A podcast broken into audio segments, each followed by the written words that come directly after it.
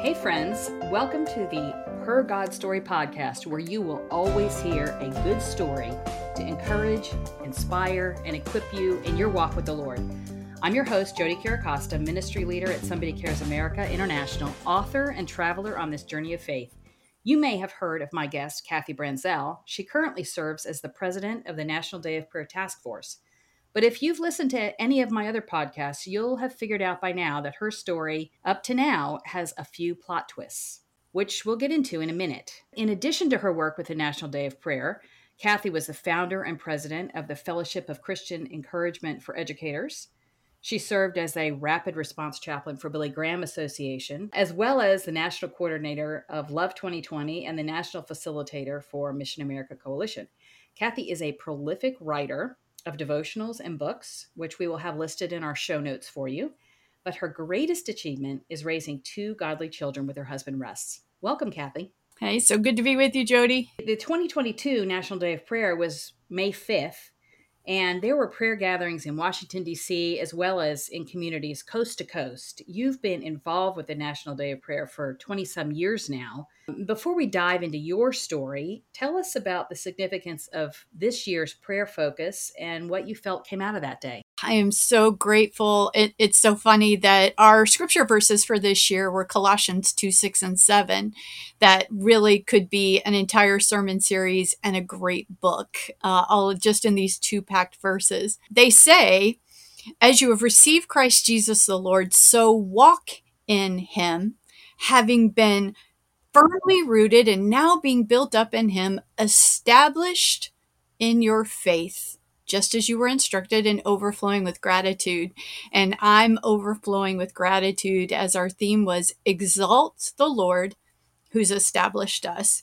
And it was really a great time for us to take every thought and word captive, to really think about what's coming out of our mouths, which is an overflow of what's in our heart, to rethink some of our discussions, to rethink some of our, not just our words, but our tone. And so I've been so grateful as we had tens of thousands of gatherings, like you said, across America. And people are writing to us now and saying, wow, the Lord's really convicted me. And there's been a lot of praying of create in me a clean heart, O God, and renew a right spirit in me. So there's a right spirit of what comes out of me. So grateful that God's COVID. It seems like COVID was really a time when we were all a little bit in the furnace, and some of that gunk started coming up to the top. This was a perfect time to just allow God to remove the dross from, at least a little bit more dross from our lives, so we can shine for him more. Yes. So just overflowing with gratitude. Coast to coast, really. There were gatherings in almost every city. Yep. In every state, in the Virgin Islands, in Puerto Rico. And we even had other countries praying for us and with us. I mean, it was astounding to think about Cuba praying for America, people in Cuba, people in Guatemala, people in Australia. It spent the entire month of May praying for America. So how about that? So we are incredibly grateful. And remember that, yes, the first Thursday of May is the National Day of Prayer by law, but we continue, of course, to pray every single day and to mobilize unified public prayer for America every day. We know that. Well, Kathy, you are leading this crucial prayer ministry in our nation, but it took really years of work, of God working in your life to prepare you for where you are now. Tell us about your upbringing and how you first came to know the Lord. Well, I was born into a Christian home, and a lot of people think that's no testimony. But it really is, because God, authors our days. And I was a military brat, although I've never figured out why they call us brats, because there was a whole lot of sacrifice. There was no room for brattiness in being a military child, as by the time I was 15, we had lived 18 different places. When I think about being deeply rooted, I'm deeply rooted in Christ, but in nowhere. When people say, where are you from? I'm like, everywhere. But I think that was really part of God's preparing me to lead the National Day of Prayer Task Force, because there are only two states in America that I have not visited, Idaho and Alaska. And everywhere else, I have this connection of people, a culture, memories of that, and I'm so grateful that my parents, when we, no matter where we were, no matter for how short a period of time we were going to be there, before we even unpacked the boxes, we went to church and got involved. Every minute has mission and meaning, and my parents raised me that way, that we didn't waste even 6 weeks in Alabama because, oh, well, we're only going to be here for a little while. It was, no, this is where God has established us for 6 weeks, and we have mission and meaning here. So get to it. And so I'm so grateful that that's how I live life now, you know, now that I'm much, much, much older. Well, that is really important. I mean, I grew up in a military family too. We didn't move quite as often as you did, but it was so important to have that really solid family foundation of faith, because when we moved from city to city, you know, we didn't always find immediately great fellowship. Eventually, the Lord would bring us into a fellowship, but really, my faith was grounded, like yours, in a strong family where we prayed together. We had family, you know, Bible study every night. You know, my dad would build this big chart and chart out the whole Old Testament as we read through it. And those were precious times to me. And still, I know they were the grounding of my faith. So I can relate to exactly what you're talking about. Yeah, so let's encourage women right here. I always cringe when somebody goes, oh, well, I'm just a housewife. I'm like, you're not just anything. So you get to be the chief evangelism officer of your family. You get to be the chief faith officer. You get to be CEO, CFO, COO, chief opportunity officer of your family. And there is nothing greater when you look at the generations through Scripture. And so remember, wherever you are, wherever you work out, hang out, where your kids go to school, where you're working, we do know that more women are CEOs now than men, but your value is in Christ. Those of you who think, oh, I don't do much, I just wanted to stop and have you reevaluate and then recenter. Especially with all that's going on in the world, that is the messages that are coming at our kids, it's even more important that at home they're being surrounded with their foundation of faith. Amen. Yes. And summertime is a great time to live life on purpose. While you were growing up, did you always have a dream of serving the Lord in ministry? Nope, not even close. My dream was to fly SR-71s. I wanted to serve God and country, serve God by serving country. My father was a pilot. He flew AC-130 gunships and was a lifetime military, ended up a colonel in the Pentagon. And all I wanted to do from the age of 3, which a majority of my wardrobe consisted as a child of flight suits, all I wanted to do was fly SR-71s in the outer atmosphere and fight the enemy by collecting intelligence. And that I wanted to do that all the way through life. I studied well. I kept my nose clean. I stayed out of trouble for the most part.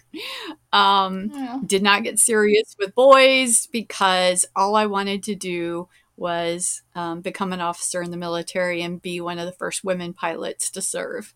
That was right around the time when the academies were beginning to accept women into the academies. Did you apply for an academy job? I did, and wound up going, made a decision to go to the University of Georgia on ROTC, into the ROTC detachment.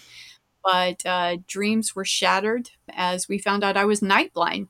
Now, I had learned to fly at the age of 15, but I did not had no idea that I was night blind. I thought everybody had trouble seeing at night. I wasn't trying to hide it, but in getting to go into a deeper, much deeper physical for the possibility, not probability, but possibility of getting to fly, they found out I was night blind, and everything came to a screeching halt at that moment because you can't fly and be night blind in the military. So that must have devastated you as a teenager. Absolutely. Like it was like all of life came to a screeching halt. I had no idea what I was going to do. I was alone on a big campus, and that's not a good place to be when all your dreams have shattered. But God, you know, what did you do? I mean, as a teenager, a college student, your identity and your faith were probably in question a little bit.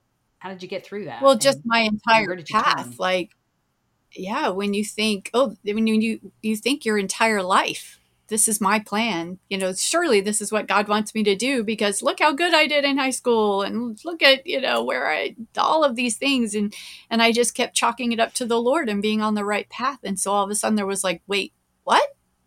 Moment. And just feeling completely lost and purposeless is not a good place to be. But I really, sadly, but in God's hand, just kind of did this, my grandmother was a teacher. My great-grandmother was a teacher. My aunts were a teacher. I guess I'll just go be a teacher. That seems to be the family business. And I loved children. I love learning. And so it was kind of this, I'll just go be a teacher moment. And of course, God had a plan for that, to take me on this path to where I am now, and getting to start Face for Educators and write devotionals for teachers for 17 years. I have to say there was no God audible voice saying, Kathy, go be a teacher. It really was kind of this fallback plan of, okay, I've got to sign up for classes for next semester, so I guess I'll go do this. Yeah, I've seen in my life, and I'm sure you have too, Kathy, that God directs the paths of the righteous, even before we really know we're righteous sometimes. You have been a Christian, of course, and so he was directing your paths. But sometimes even when we don't know God's directing us, he is directing us. And when we look back on our life, we think, wow, God, you were there even when I felt like you had abandoned me. Even when I felt like I missed it, Lord, you were still there directing my path. Like, so along the way, you met your husband, you got married, you started a family. Did you meet your husband in college, or how did that happen? I met my husband when I was 11. And he was 13. Our dads were stationed in Texas together. I know we have this sweet story of no secrets, when you know each other from that. But yeah, we met. It's really a funny story. I'll tell it very briefly, but he was a really, really good baseball player. And I belonged to the Baptist church in Texas, and Baptist softball is a big deal in Texas, or at least it used to be. And we, played each other. All these churches played each other, and it was very competitive. Our youth group wanted him to come play because he was so good for our team, but you had to go to church at least one day a week to get to play that week. My husband will self-profess that he was quite the heathen as a child and really didn't want anything to do with God. But our youth group dragged him into Wednesday night where he got dinner in youth group. And as he tells the story, he walked in, he can tell you what we ate, what I was wearing, and where we sat, and the dirty looks my father gave him all through dinner as he sat down across the table from me with his spaghetti plate in hand, looked at his friend, Randy Hawkins, and said, I'm going to marry that girl. Wow. And so many years later, we got married. My father became his Sunday school teacher first. So anyway, we've known each other a really long time. But yep, along the way, finally got married and started a family. Yep. But even after that, you were dealt another pretty big blow. One that made your dream of not becoming a pilot pale in comparison. Yeah, it's a dark day when you hear your doctor say you have a brain tumor, and having an infant and having a brain tumor is not something anybody can plan for. And so you can either, I struggle with the idea of getting angry at God, because I'm like, why would you run from the one God, because I don't want to call him a person, but the one who is your help and your hope. Even if he decides not to be your earthly healer, he is going to be your ultimate healer. And so I don't judge a single person, please hear my heart, who does get mad. But that was not my path. My path was to run headlong onto my face, into the throne room of heaven at his feet, and cry for help. So did you get miraculously healed? Did you have to go through some medical treatments? How was that journey for you? 14 and a half years of chemotherapy. Wow. It was a very long, gross, painful journey of experimental chemo, but then I would go into remission. And each time the remissions mm-hmm. got a little shorter and shorter. At one point, they had taken me off the chemo too early, thinking I was in remission, and I wasn't. And the tumor started growing back almost immediately, but it grew into a different area of the brain. And I lost my short-term memory for 18 months. Wow. And so that's, always keep your sense of humor and everything. People would look at me funny, but it was the only way to explain it to people was I would say, just, I'm Teflon brain. Nothing sticks. Yeah. Nothing sticks. It was very almost Alzheimer-ish, where I could turn to you and meet you, turn away and turn back to you and meet you again. And so that was a very scary 18 months as I had my long-term memory, but we just had moved to Colorado. So I had no long-term memories there. So if I left my house, I was lost, but God. And so varying stages of chemotherapy reached a point where there was nothing more they could do for me, signed paperwork for an experimental surgery. And 2 weeks before that surgery, God said, enough. And sent this incredible woman I've never met before and never seen since from Mexico, who had a dream the night before about me. And God told her to tell me I was healed. And I would love to be able to confess that I received that with great faith and jubilation, but I did not. I questioned her, and God made it clear that that was the case in our conversation. Wow. And I went home, had an MRI, and praise the Lord, the tumor was gone. And so that was in 2008. And here we are in 2022. And my doctor here in Georgia just a few years ago said, I've read your file. Can I just look? I'm sorry to doubt. But we really, as your physician, I think it would be a good idea for us to take a look, 10 years later and just make sure you're okay. And I was like, go right ahead. And sure enough. And so anyway, just nothing but grateful.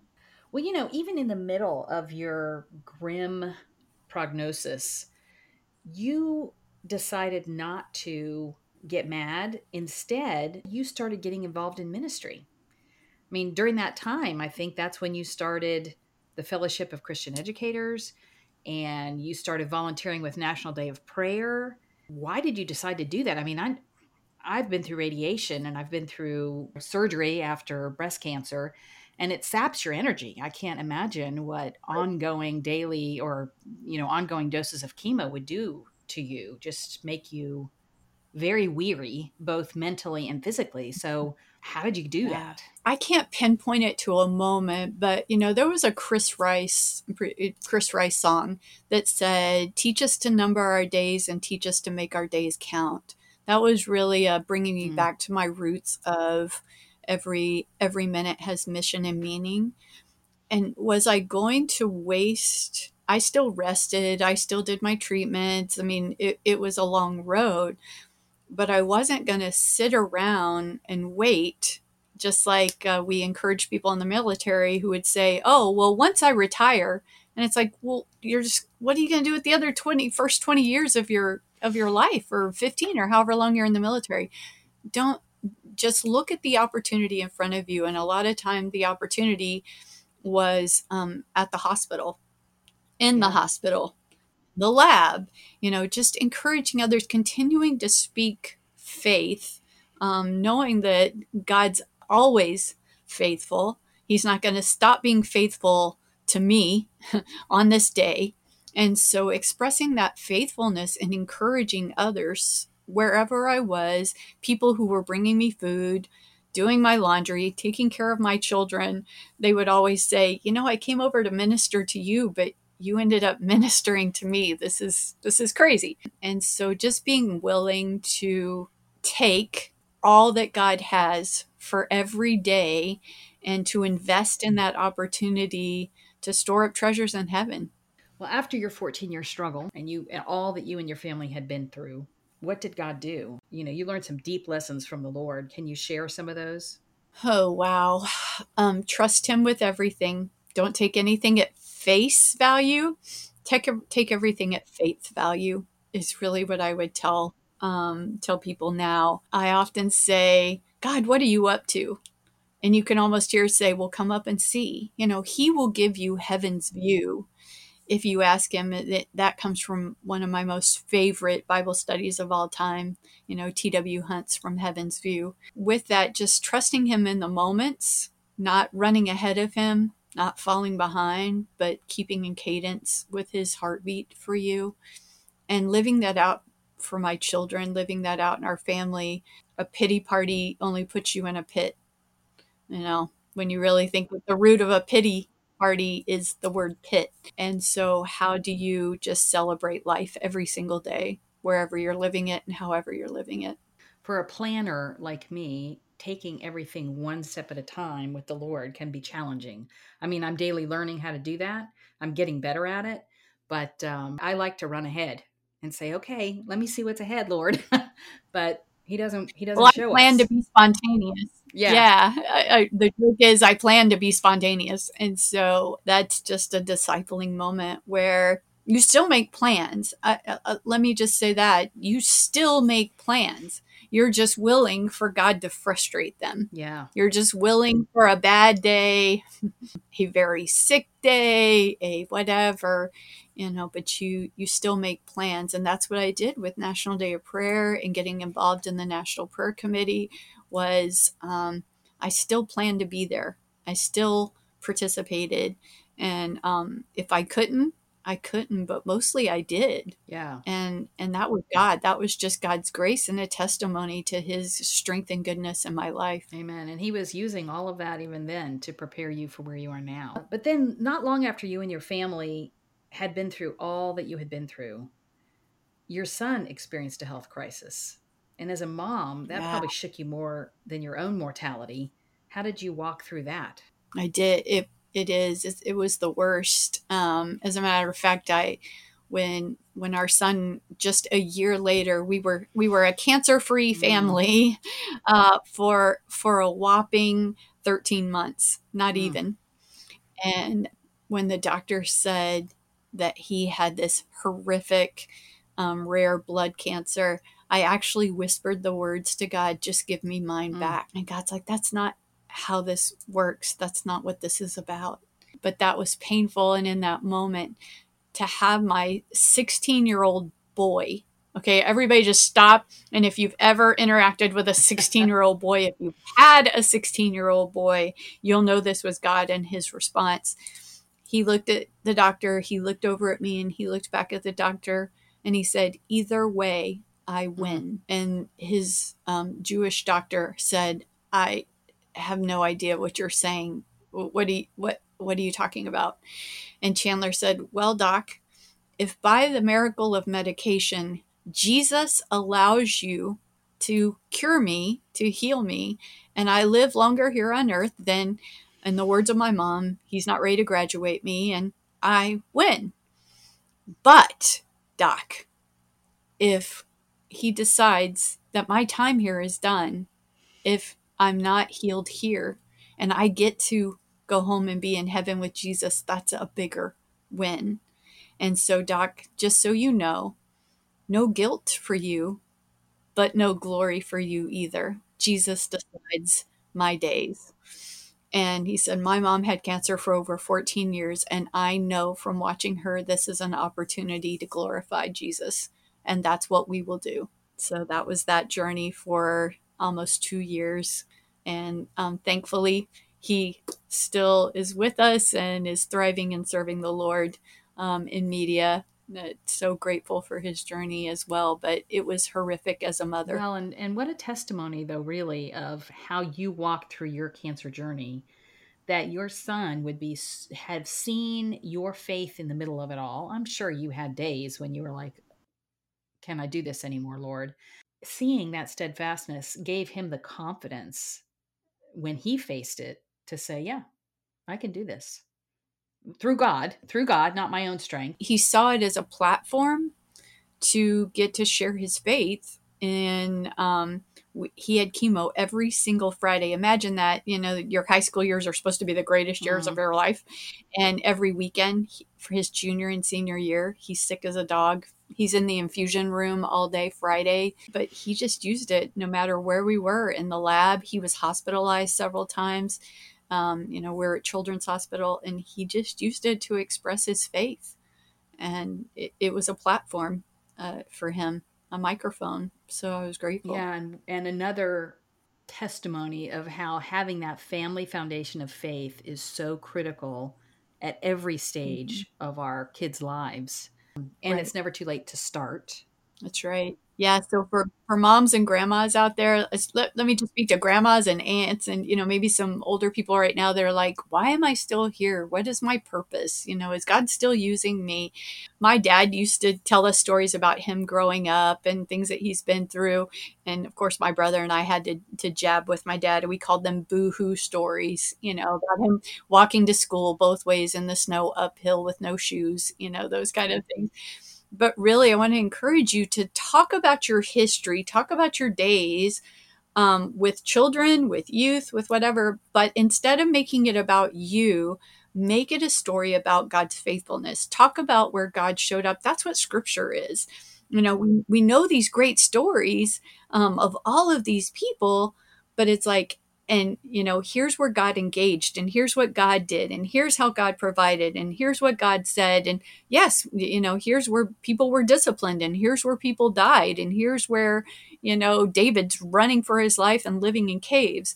It's not this fairy tale story, but it is a story of God's faithfulness. So make your life and your testimony and your conversations, without becoming preachy, make your stories about God's faithfulness, and start building up courage and strength in our younger brothers, sisters in Christ's lives, so that they know whose they are, the character of God and his strength. And they start walking in that instead of what they're hearing on the news and what they're hearing at school and what bullies and friends and peer pressure are telling them. Start building up that God confidence and that God identity in them as you tell your stories. Yeah, you know, my parents were the first believers in their families, at least in that generation.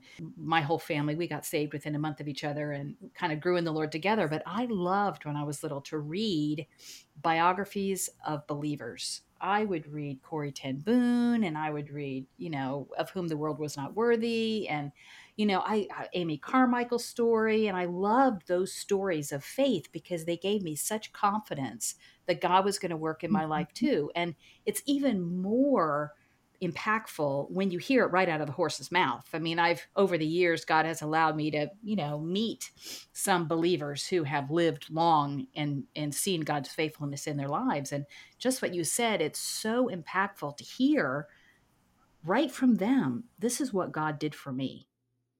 This is what he did for me. So it is so important and powerful. Yeah. And have your children write it down. You know, I think I was just reflecting the other day on my life because of many things that have happened, even as a child. And I thought out loud, you know, the enemy has always been after me. The enemy always has, my entire life, has wanted to shut me down because of the plans that God has for my life. And that's true for every human being. I'm not special. I'm not, you know, we all walk in kingdom purpose. But just thinking about how the enemy's been after me all the time, even as a child, and going back and saying, thank you, God. Thank you for your protection. Thank you for snatching me out of the enemy's hand in that moment. Thank you that I didn't go into some pit of despair because of that happening, because of people very close to me committing suicide in high school, and on the stories go. But just having your kids make it a habit to stop and notice God's faithfulness and the whole God is great, God is good, and we thank him for our food. You can teach a 4-year-old, a 3-year-old to talk about, well, how is God great? You know, try that for a dinner conversation. Well, what else do you thank him for besides food?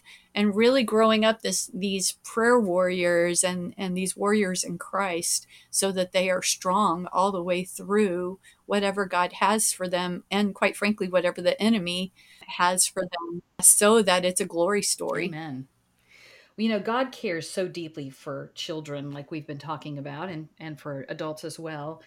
Over and over again in Scripture, he directs us, believers, to care for the orphans and the widows, which is why Somebody Cares created the Orphan and Widows Fund. And as a company of women, we can do so much together to take care of the special needs and to cultivate special gifts of children who he has put in the care of our ministry partners around the world. So I'd encourage you to pray about joining our number with a gift at HerGodStory.org. Click on Help Now. Your gifts will go toward the Orphan and Widows Fund. And if you have cryptocurrency, we even accept that. It's not so, at the moment, it's not doing so well, but cash or crypto, either way. But Kathy, you know, as you came out of these crises, God started leading you to write and into new avenues of ministry. What were some of those things that you did? You know, it was really what I call an everyday along the way ministry. So I was writing, I started Face for Educators, still in the throes of this cancer battle. I started Face in 1999 and wasn't healed until 2008. Getting to write devotionally from the experiences of being a teacher and writing to teachers was an amazing opportunity. And then beyond that, just when God would strike my heart with something, my very first book that I ended up self-publishing because I wasn't willing to make the changes that certain publishers wanted to make, was called Prayer Warrior, you know, the battle plan to victory. And it came out of a picture in the newspaper, the Sunday paper, of a woman who, there was a gentleman who was standing with a protest sign that was for something that you and I biblically would not agree with. And then there was a woman, a short lady, with this massive Holy Bible tucked up under her arm, right? And she's screaming in the face of this man. And they actually captured like spit coming out of her mouth as she's yelling at this man who's standing there silently. And I burst into tears and said, when did Jesus ever do this? I don't believe anyone has ever come into a loving, saving relationship with Jesus Christ being spit on and yelled at. And it broke my heart. And I went upstairs and put my laptop in my lap and couldn't type fast enough about this, the journey of loving someone to Christ, of praying really someone, praying people into Christ, and what that journey looks like, of fighting the enemy on our knees. And so anyway, just as God would spur things on in my heart, my latest book as well, just seeing that people grasping for what God provides in wrong places. And you're like, God is pursuing you with these things, and you're running around hunting for them as if, you know, there have been Easter eggs that have been tucked away somewhere. And so really just having eyes and ears and a heart open gave me the opportunity to get to start writing and publishing. Yeah, you know, talking about that lately, I mean, we all know the greatest command, you love the Lord your God with all your heart, soul, mind, and strength. And the second of these, you know, love your neighbor as yourself. This year though, God has like been speaking to me about a deeper love for others. I mean, yes, a deeper love for him too, but he's really been showing me that we've been praying for salvation for people. We know people have been praying for revival, praying for a turnaround. And he's really been showing me it's out of love. I mean, we know that in our head, don't we? We know that in our head, but everything is going to be done out of love. The healings that we want to see, the deliverances that we want to see. If we don't love, I mean, when Jesus was on the earth, he was moved with compassion. And when he was moved with compassion, that's when the healings and the deliverances, I mean, God was compassion. So it's not like he was, you know, there was any time when he wasn't moved with compassion. I think those words are there to show us. We have to be moved with compassion. You know, it's that praying, you know, when we pray for people, that compassion of love of God, he pours it into us. We open ourselves up to that in a deeper way, and then we can pour it out to others. Right. Living water. I mean, that goes back to what we were talking about at the very beginning of the broadcast about realizing what comes out of our mouth is really what's in our heart. And so taking every thought captive and really looking at it and going, is this truth or trash? Am I drawing somebody nearer to God, Or am I pushing them further away from God? And in this deeper love you're talking about, because the, you know, as that command says, and love your neighbor as yourself. Well, that gets wonky in the translation of it, because there are a lot of people going, I don't even like myself, you know, or let me tell you everything that's wrong with me. And then I'll tell you everything that's wrong with my neighbor. And so I love that Jesus said, and I've been on this journey of going through scripture and seeing. So he says, love one another as I have loved you. That's a bigger love right there, you know, because the way that Jesus has loved me, unconditionally, and wow, you know, throughout my life, that's a big love. And so I've been doing this deep dive scripture search for the words as God has, as I have, with Jesus speaking as, you know, have mercy as the Lord has mercy, forgive one another as the, you know, as the Lord has forgiven you, forgive as the Lord has forgiven you. That's a deeper love. We dare to receive it. If we dare to experience it, we better dare to express it. Yeah. I mean, it's not something we can conjure up in ourselves. There's just no way. It has to be given to us from the Father. In your work with the National Day of Prayer, I love the women that you got to work with. It was such a privilege for you, I'm sure, to work so closely with women like Shirley Dobson and Vanette Bright and Anne Graham Lotz. I mean, true women of the faith, true mothers of the faith. Just by being around them, I'm sure you learned so much. You got to observe their lives and watch how they dealt with crisis, and share one or two memorable things that you learned just by being around them shoulder to shoulder. Wow. I certainly learned to pray. You know, we say prayer is caught, not taught. You really grow a deeper, more intimate prayer life by praying with people who have deep, intimate prayer lives. Mm. And so definitely learned how to pray, learned a lot about leadership, but also learned a lot about marriage and family life. Like what? I remember standing at chapel and Focus on the Family with Shirley. And she's just looking adoringly at Doc. It was the sweetest thing to just step back for a second and look at her looking at him. Now, they have a very cool relationship, and I've had the privilege of spending an enormous amount of time with them and traveling with her, traveling with both of them. And they tell funny stories on each other. They have this great sense of humor. They just have a sweetness about them. But getting her to look at him, and then after chapel, she grabbed my arm. It was like she was going to explode if she didn't tell somebody. And she said, integrity. When I look at my husband, I have so much respect for him because he is a man of integrity. And I thought, ooh, sis, you plant that in your heart right there.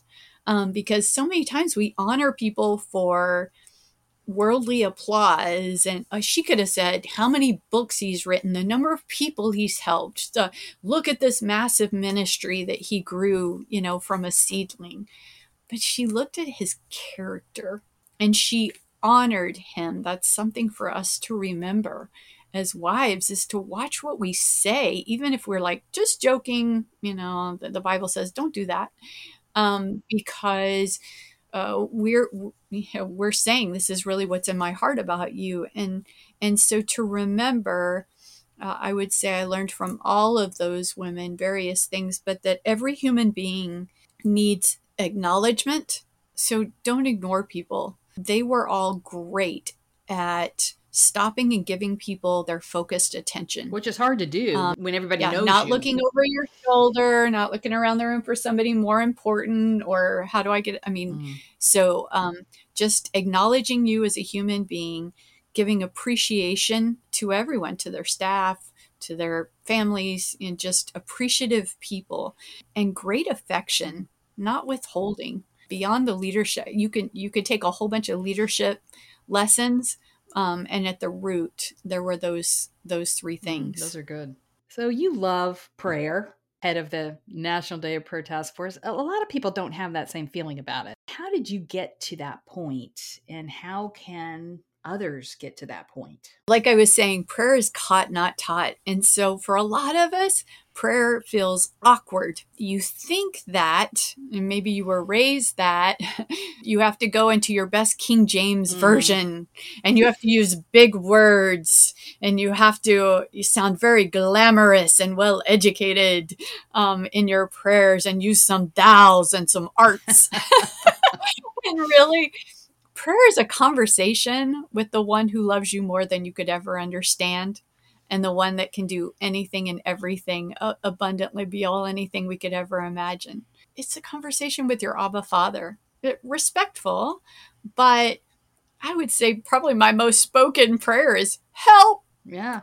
And maybe my second most spoken prayer is shut my mouth, guard my lips. It doesn't have to be glamorous, but really the fervency of prayer comes out of a warm heart. It doesn't come out of here, out of your brain. It comes out of your heart. Being willing to learn different parts of prayer as a study of prayer, because this year, Exalt the Lord, we got to talk about praise. And people will very quickly confuse praise with thanksgiving. Now, we praise God for who he is, unchanging, all his attributes. I love my husband because he is my husband. And I don't withhold my love based on what he does or doesn't do. That's thankfulness. That we thank God for what he does. We praise him for who he is. We love him because of who he is. We are faithful because of who he is. And so starting to understand what intercession is and praise is and thanksgiving is and listening, letting it be a conversation, your prayer life can grow. You can grow out of a quiet time and into a prayer life, just kind of a day at a time, a moment at a time, every day along the way, just saying either out loud or in your spirit as a beautiful bird flies by, or you see the sunset, or your kids all climb in the car and are chatting away to you about their day, and you're talking to God about it. That is prayer to me. So how did you learn, Kathy, to hear the Lord, to know it was him, as opposed to some random thought going through your head? I think a lot of people want to hear the Lord, but sure. How do you distinguish between God and your own thoughts? Yeah, absolutely. So first of all, God speaks to everyone. He did it back in the scripture days. He's unchanging. So none of that. Well, God used to talk to people, but he doesn't anymore. Those people are crazy. That's not true. It's an ongoing thing. But being deeply steeped in the word of God is very important, because God he'll never tell you to do something that is opposed to what is in his word. And so you can very quickly discern some things. Any married woman who says, oh, but the Lord said I could have this affair because he knew I needed to be loved, did not hear from the Lord. That was not the Holy Spirit talking to them. It's very important to know the word of God very clearly. The word of God and prayer walks hand in hand. And also you get a sense of, you can always ask God for confirmation.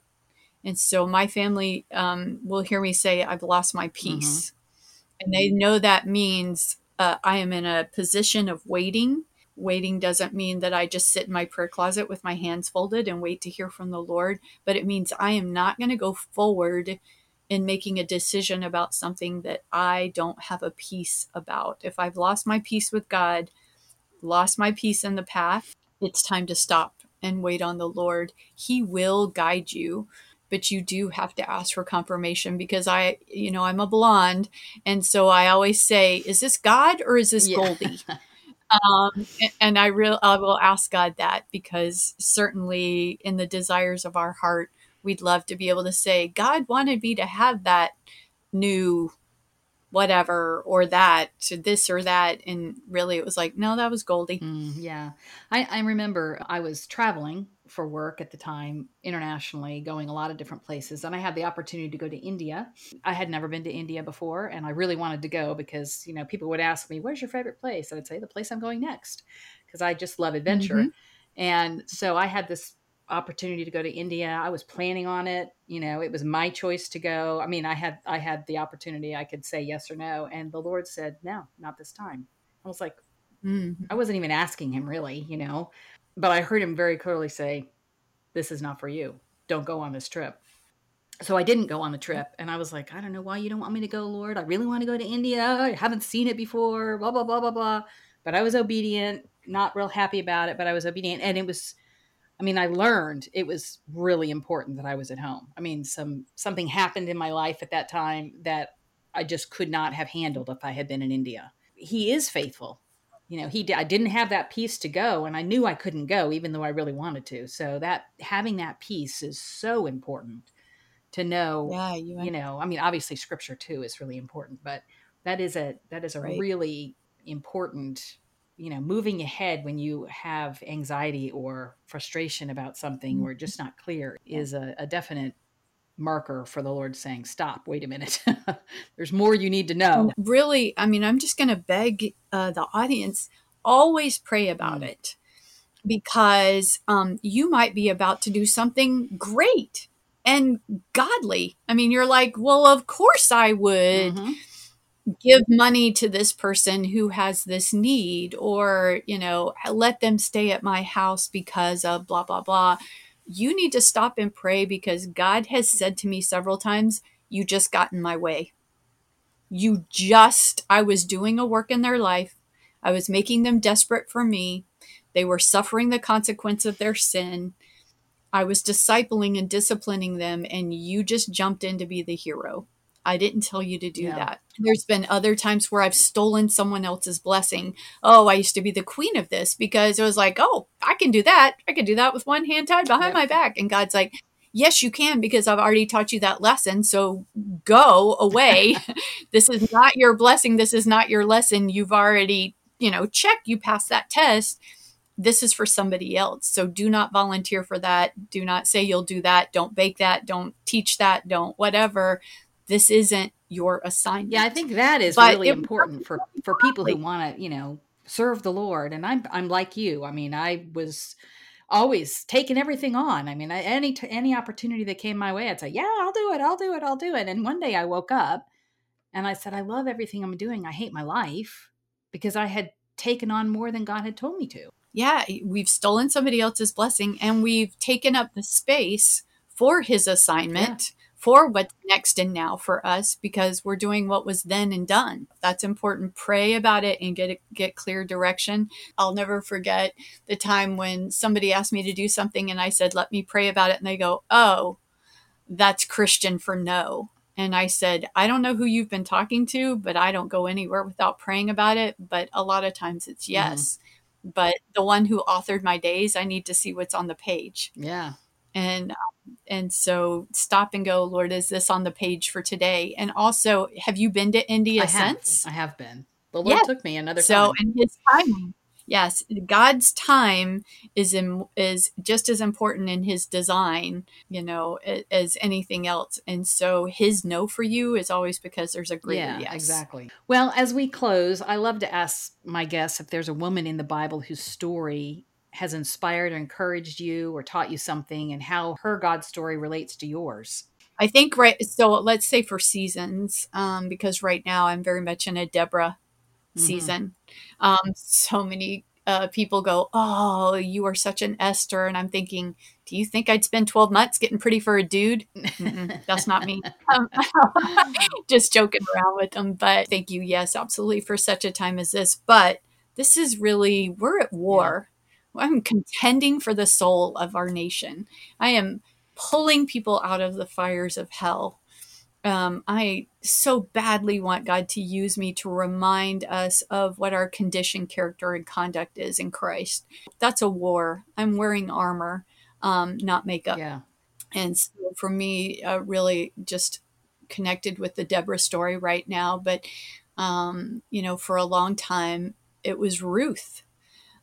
Because I mean, I think about Ruth and Naomi and that trip, you know, over from Moab to Bethlehem, and traveling with someone who calls herself bitter. Can you imagine how fun that road trip was for Ruth? But she was so sweet and so faithful, and just to have this intimacy with her mother-in-law like that, making it clear my mother-in-law wasn't like that, just to be willing to journey with the bitter, to be willing to journey with the hurting, even the hateful, and show them the love of Jesus Christ like Ruth did. Man, I want to be like that, because it's too easy to run from those people and just be like, okay, enough. But in these days of such great mental illness, such mental illness going on in our country right now, so many hurting people, so many hopeless people, we need to be more Ruth-like and be willing to serve them, love them, stick with them, so that our God will become their God. Amen. So those two right now. Those are good. Well, there's a prayer in Habakkuk that the Habakkuk prayed that seems so appropriate right now. It's in chapter 3, verse 2, and Habakkuk said, "Lord, I've heard of your fame. I stand in awe of your deeds. Lord, repeat them in our day. In our time, make them known. In wrath, remember mercy." Kathy shared some awesome deeds of the Lord. He's the same yesterday, today, and forever. We've said that probably more than once this podcast. And he's still doing awesome things. So, Kathy, would you take a moment and pray for everyone who listens to this amazing God story? Absolutely. Lord Jesus, we love you so much, and we thank you that you loved us first, and your loving thoughts towards us are more than even the numbers of grains of sand on this planet. And so, Lord, I pray that you would encourage, that you would bring courageous confidence, courageous love, courageous joy, peace, patience, kindness, goodness, faithfulness, gentleness, and self-control into the lives of every listener. Lord, that the seeds that were planted in the Holy Spirit's hands today would grow into an orchard of fruitfulness, that we would remember that self-control coming from the Holy Spirit really plugs our heart into the Spirit, that fruitfulness, not feelings, should run our life when we are plugged into the Holy Spirit. And so, Lord, I ask that you would help us to sort through the emotions of life to get to the root of you. So it is to our Father's glory that we bear much fruit. And so I ask for courageous listeners today who are encouraged in you, deeply rooted and being built up in you, established in their faith, just as they were instructed, and that they would be overflowing with gratitude. In Jesus' beautiful, powerful, wonderful name, we pray. Amen. Amen. Well, thank you for tuning in. Links to Kathy's books, An Invitation to Prayer, An Apple a Day, 365 Daily Devotionals for Teachers, A Prayer Warrior's Guide to Spiritual Battle, and others, as well as the scriptures and information about the National Day of Prayer Task Force, are in our show notes at HerGodStory.org.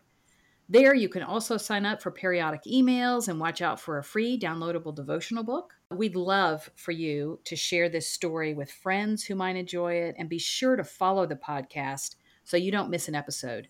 We also are willing to pray with you. If you have a need, you can email us at prayer@somebodycares.org, prayer@somebodycares.org.